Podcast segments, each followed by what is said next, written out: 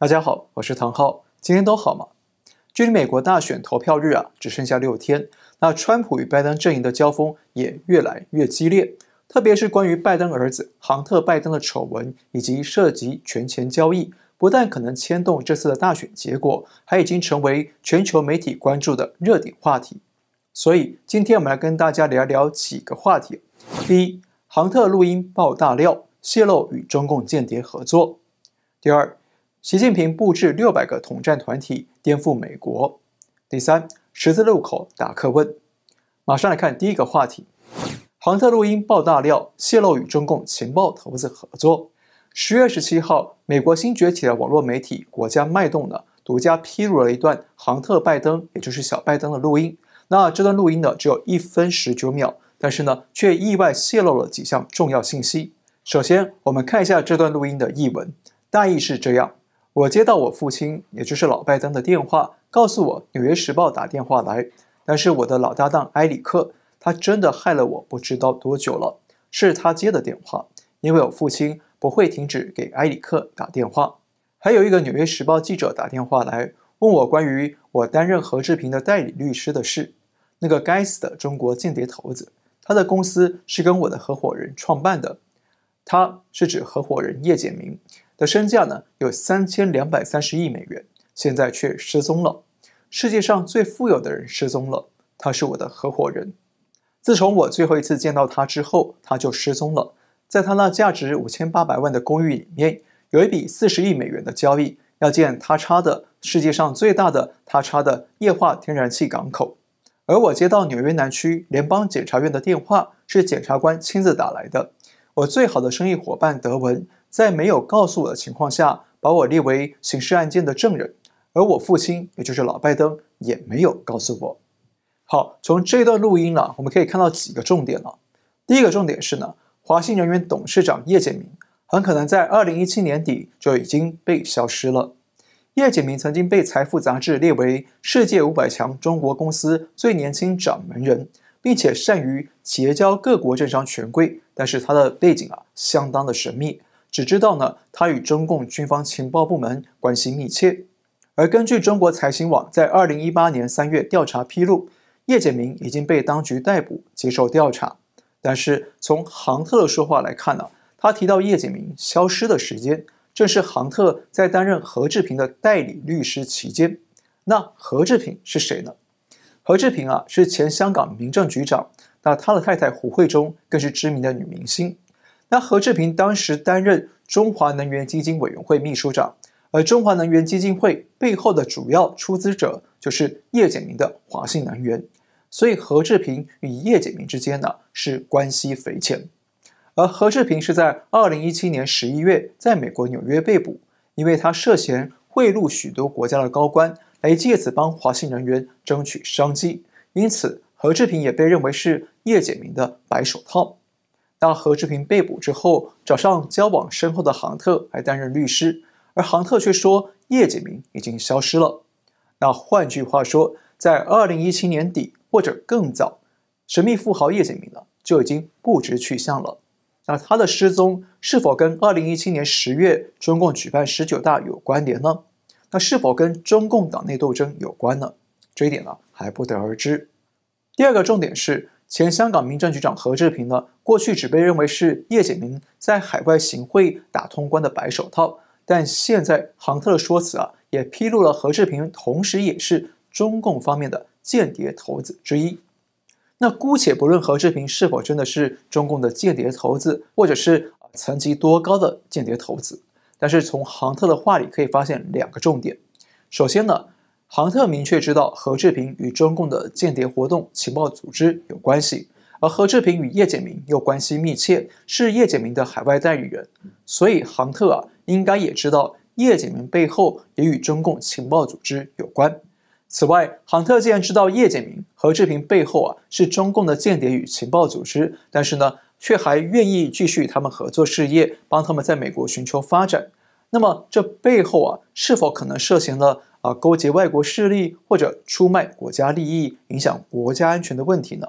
那这一点也是拜登家族丑闻对美国整个国家最主要的影响层面。那么，老拜登对于杭特与外国间谍人员做生意的事情是否知情呢？这就是这段录音透露的第三个重点。老拜登对杭特的中国事业与何志平的案件应该是知情的，所以老拜登才会一直打电话给杭特提醒他有记者打电话来，而杭特也抱怨说他父亲并没有告诉他他已经被列为案件的证人了。那这段话也意味着老拜登其实知道整起案件的进展。那么我们要再深入去问，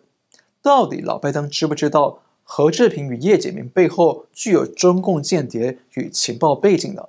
是否像杭特一样知情了，但是却依然要与他们合作，甚至还拿 10% 的干股呢？当然了，我们从逻辑上来推论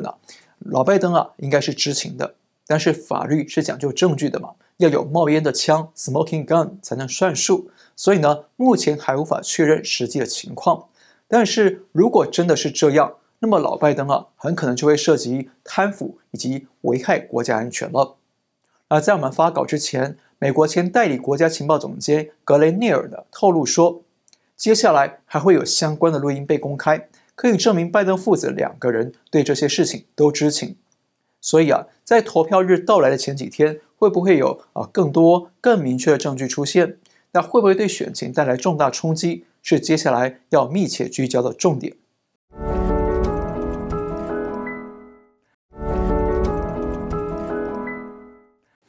话题二：习近平布置600个统战团体，颠覆美国。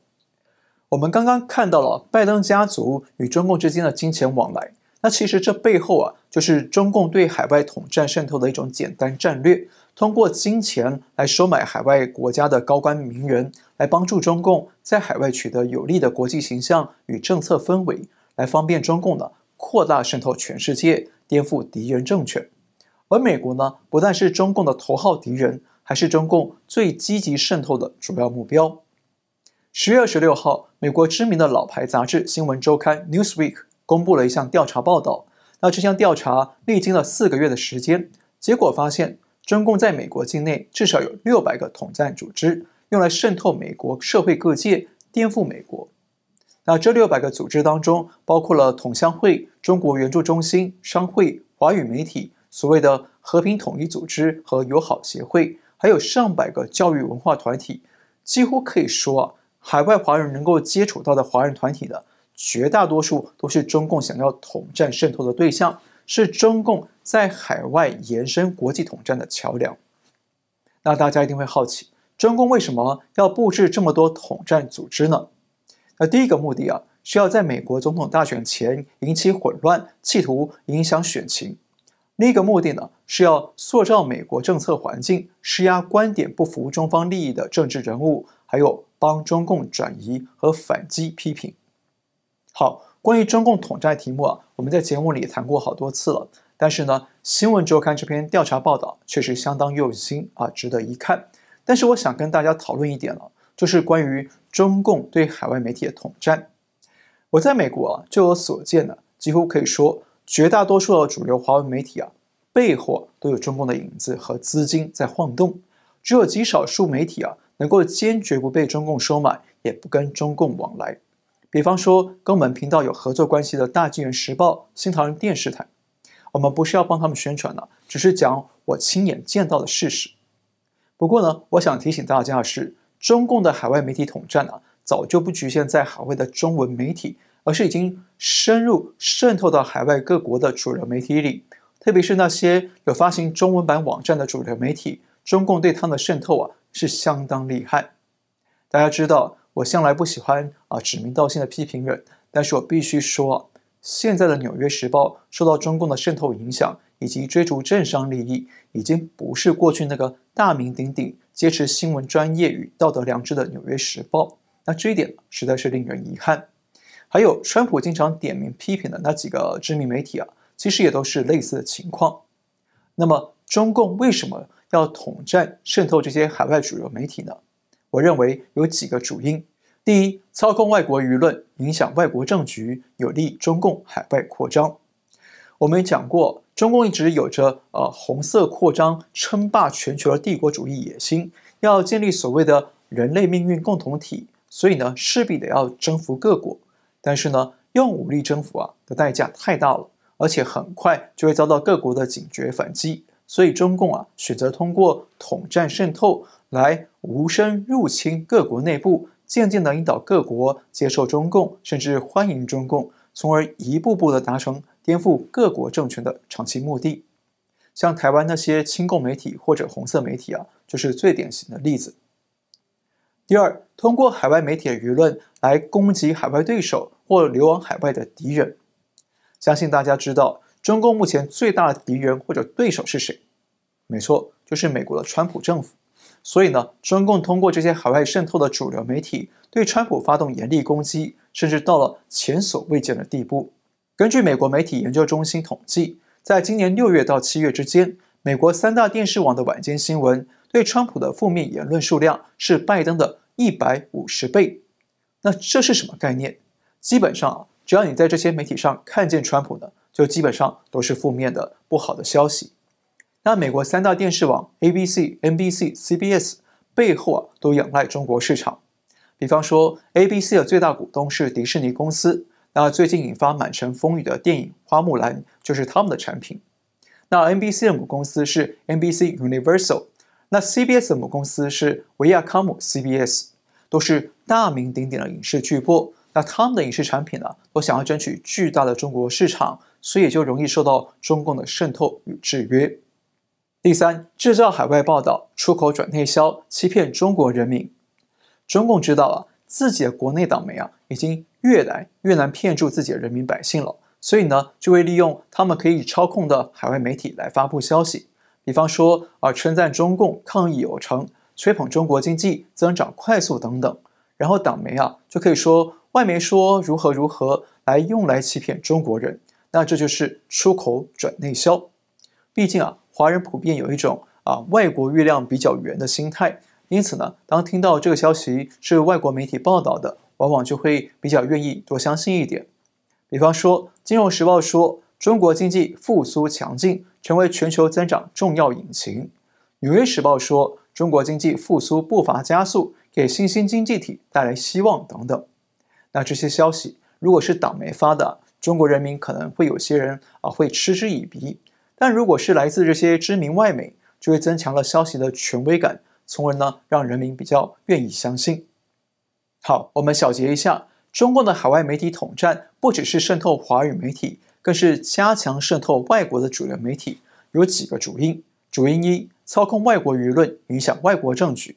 主因二，通过媒体舆论攻击海外对手或敌人。主因三，制造海外报道，出口转内销，欺骗中国人民。话题三，十字路口答客问。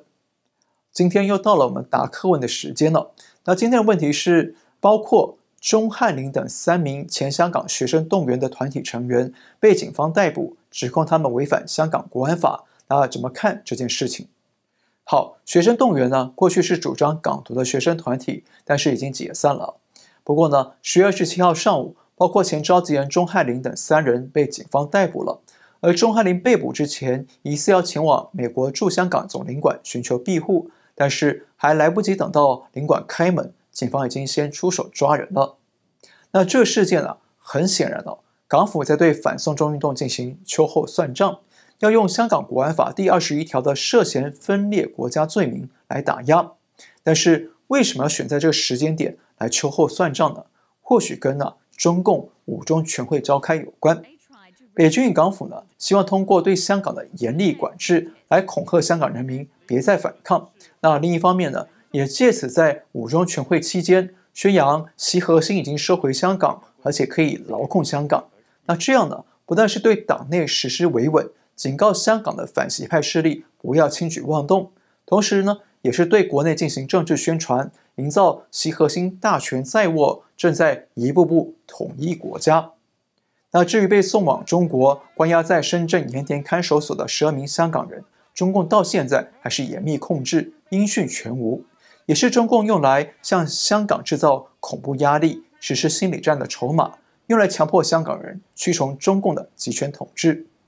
不过需要注意的是，中共除了要牢控香港，也持续一步步的把黑手伸向台湾，想要完成北京所谓的祖国统一大业。那特别是最近陈同佳能不能到台湾投案受审呢，再次引发港台两地的关注。那大家还记得吗？去年的反送中运动导火索也就是导火线，就是港府要修订逃犯条例，让中共呢可以通过港府在香港任意逮捕移送人员到中国去，也就是从一国两制变成了内地延长，也因此引发香港人群起抵抗。那现在呢，1年过去了，港府再次抛出陈同佳的案子来制造香港与台湾之间的人民矛盾，同时呢，中共还对台湾实施前所未见的高频次军机骚扰，试图把台湾海峡变成中共的内海。那中共对台湾的骚扰与图谋已经是路人皆知。那现在美国、日本和加拿大呢正在西太平洋举行利剑演习，那中共应该不敢对台湾进行军事挑衅或者攻击。但是等到下周美国大选投票之后，大选结果何时出炉，以及美国的社会形势变化呢，将会促使中共再进一步构思应对台湾的战略。那这一点呢，请台湾方面要多加留意，谨慎应对。好，今天先聊到这里。如果你喜欢我们的节目，请记得订阅、留言、按赞，跟你亲朋好友分享。也欢迎您到苹果的 Podcast 和 Spotify 平台上订阅我们的音频节目。我们下次再会。